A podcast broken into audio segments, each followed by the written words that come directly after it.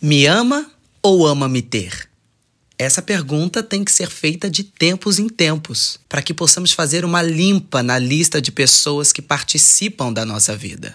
Não que vamos sair perguntando para cada um: você me ama? Você gosta de mim mesmo? Porque aparentemente todos dirão nos amar. Agora, saber se a pessoa te ama ou ama te ter requer aí um pouco de cuidado.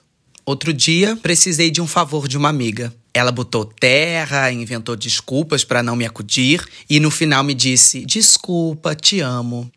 Logo veio à minha cabeça a correria que eu fazia por ela até então. Eu deixava todas as minhas coisas de lado para ajudar a qualquer momento que me precisara. E eu, besta, acudia. Então pensei: essa minha amiga só vem a nós e o vosso reino nada. Daí, cheguei à conclusão que todas as vezes que eu pedi um favor, ela recusou. E todas as vezes que ela pediu, eu atendi.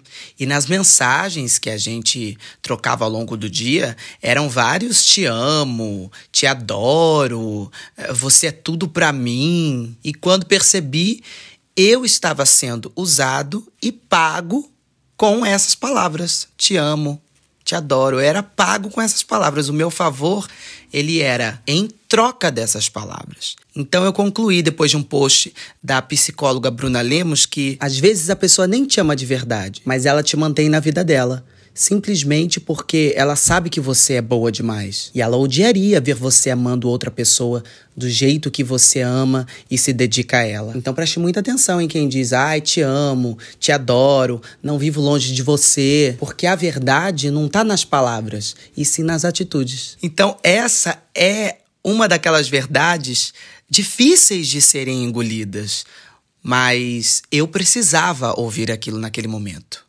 Nem sempre a pessoa nos ama de verdade.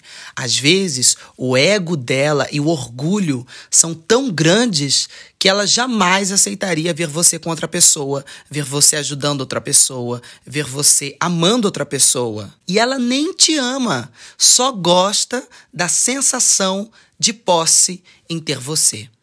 Então, assim, espero que você que está ouvindo esse podcast nesse momento, aprenda a diferenciar isso e se livrar de quem ama te ter e não ama você.